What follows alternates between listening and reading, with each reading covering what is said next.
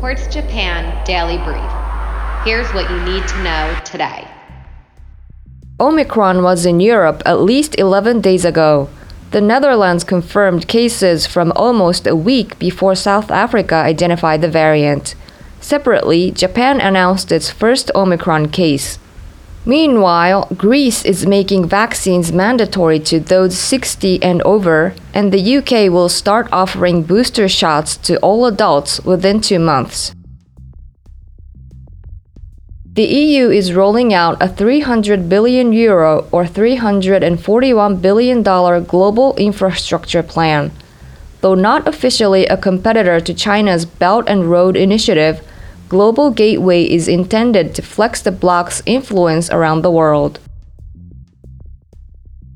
The UK blocked Meta's acquisition of Giphy. Facebook's parent was ordered to sell the GIF sharing site.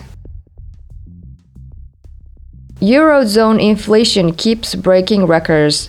The annual rate hit 4.9% in November, the highest since records began in 1997.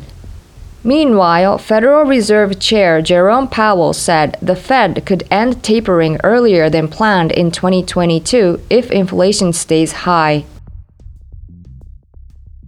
India's economy is recovering. GDP grew 8.4% in the second quarter as the country shakes off the effects of its devastating second wave.